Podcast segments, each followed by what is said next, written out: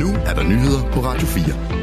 Både USA's ekspræsident Donald Trump og landets siddende præsident Joe Biden har sikret sig hver sin sejr i delstaten Michigans henholdsvis republikanske og demokratiske primærvalg.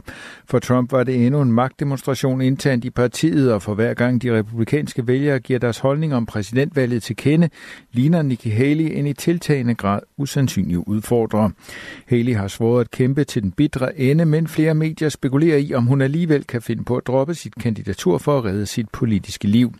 Mens både Trump og Biden ser ud til at tage nemme sejre i Michigan, holder særligt Biden formentlig nøje øje med svingstatens resultat. Michigan har en af USA's største arabisk-amerikanske befolkninger, og en kampagne i delstaten havde på forhånd opfordret de demokratiske vælgere til at stemme blankt på grund af Bidens støtte til Israels krig i Gazastriben. Sveriges indtræden i den vestlige forsvarsalliance NATO kommer til at få negative konsekvenser for stabiliteten i Nordeuropa og Østersøen. Sådan lyder det fra den russiske ambassade i den svenske hovedstad Stockholm. Landets indtræden i en militær alliance, der er fjendtlig over for Rusland, får negative konsekvenser for stabiliteten i Nordeuropa og Østersøen, lyder det.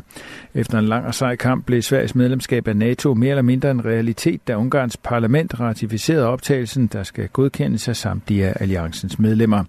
Medlemskabet mangler stadig at blive formaliseret, da den ungarske præsident endnu ikke har underskrevet optagelsen. Cirka hver fjerde indbygger i Gazastriben er bare et skridt fra hungersnød, og det er næsten uundgåeligt, at området bliver ramt af udbredt hungersnød, hvis der ikke bliver taget affære. Sådan lyder det fra Ramesh Rajasingham, der er direktør for koordination ved FN's Organisation for Humanitære Anlægner. Det siger han i en briefing til FN's Sikkerhedsråd. Mindst 576.000 mennesker er i akut fare for hungersnød. Et ud af seks børn under to år lider af akut fejlernæring, og i praksis er hele Gazastribens befolkning afhængig af sørgeligt utilstrækkelig nødhjælp for at overleve. Ifølge Raja Shingham døjer FN og andre nødhjælpsgrupper med, et overvældende, med overvældende hindringer for at få selv et minimum af forsyninger ind, forsyninger ind i Gazastriben.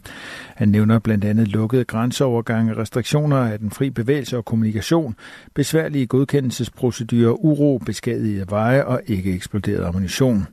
Israels FN-ambassadør Jonathan Miller hævder alligevel, at Israel har forpligtet sig til at forbedre den humanitære situation i Gazastriben, og at mængden af den nødhjælp, som kommer ind i området, afhænger af FN's og andre organisationers kapaciteter. Israel har været klokkeklar i sin politik.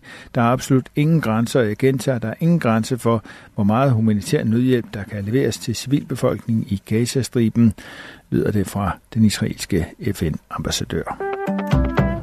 Det ukrainske militær har trukket sig tilbage fra yderligere to landsbyer nær Advikia, som russerne indtog tidligere på måneden. Det oplyser en talsperson for Ukraines militær. Talspersonen hævder desuden, at kampene kostede russerne betydelige tab. Med retræten er det ifølge talspersonen målet for de ukrainske styrker at konsolidere sine positioner langs resten af den østlige frontlinje. Advikia ligger i den nordvestlige udkant af den russisk annekterede region Donetsk, cirka 15 km nord for industribyen af samme navn. Den tyske fregat Hessen, der er udsendt til det Røde Hav som en del af en EU-mission, har ifølge kilder for første gang afværget et angreb fra Houthi-bevægelsen i Yemen. Skibet udførte i går således modangreb mod to fjendtlige mål, siger kilder til nyhedsbruget. Det er første gang på missionen, at den tyske flåde benytter sig af skarpladte våben. Missionen betragtes som en af den tyske flådes farligste missioner i flere årtier. I dag skyder en overgang diset med lidt regn eller finregn vestfra, men i løbet af dagen klarer det noget op fra nordvest.